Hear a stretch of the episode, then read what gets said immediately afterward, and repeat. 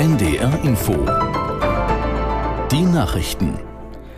Um 9.31 Uhr mit Claudia Drews. Bundesinnenministerin Faeser fordert ein strikteres Vorgehen gegen häusliche Gewalt.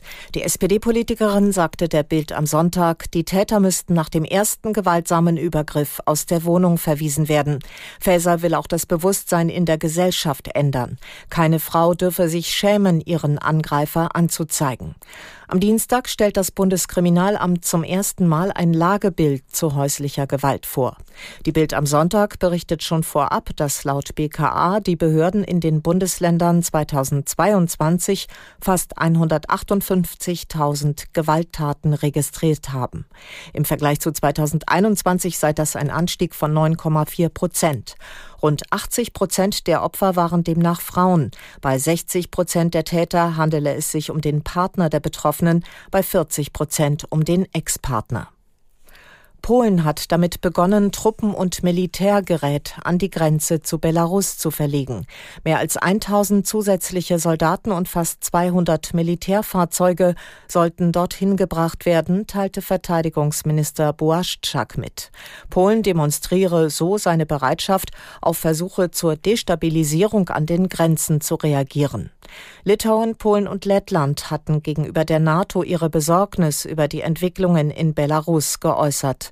Grund sind die Stationierung russischer Atomwaffen und die mögliche Unterbringung von Kämpfern der Söldnergruppe Wagner. US-Finanzministerin Yellen hat zum Abschluss ihres China-Besuchs ein positives Fazit gezogen.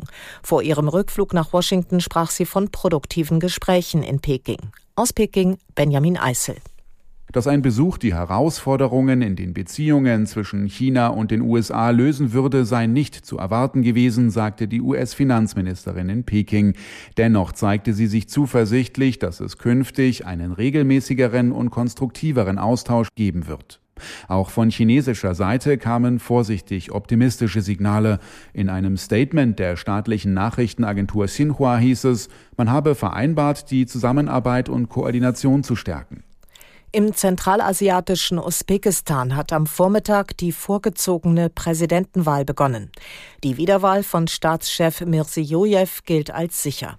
Er hatte die Abstimmung im Mai angesetzt, nachdem die Bürgerinnen und Bürger der ehemaligen Sowjetrepublik für eine Verfassungsänderung gestimmt hatten. Sie ermöglicht dem 65-Jährigen jetzt eine Amtszeit bis 2037. Nach Einschätzung von Bürgerrechtlern ist die Menschenrechtslage in Usbekistan unter Mirziyoyev zwar besser als unter seinem Vorgänger Karimov, es bleibe aber noch viel zu tun. Die Umweltschutzorganisation WWF hat von Regierungen weltweit gefordert, Bergbauvorhaben in der Tiefsee vorerst nicht zu genehmigen. Erst müsse wissenschaftlich nachgewiesen werden, dass mineralische Ressourcen abgebaut werden könnten, ohne die Meeresumwelt zu beschädigen, sagte ein WWF-Experte. Morgen beginnt auf Jamaika die Jahrestagung der internationalen Internationalen Meeresbodenbehörde. Sie ist zuständig für den Schutz des internationalen Meeresbodens und der Regulierung des Tiefseebergbaus.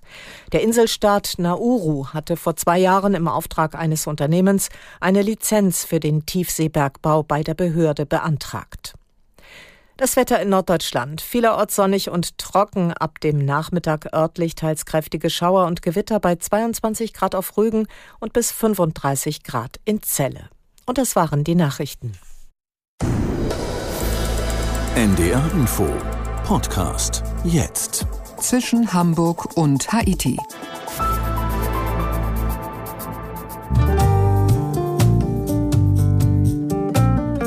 Wir sind in Spanien heute inzwischen Hamburg und Haiti mit Udo Schmidt.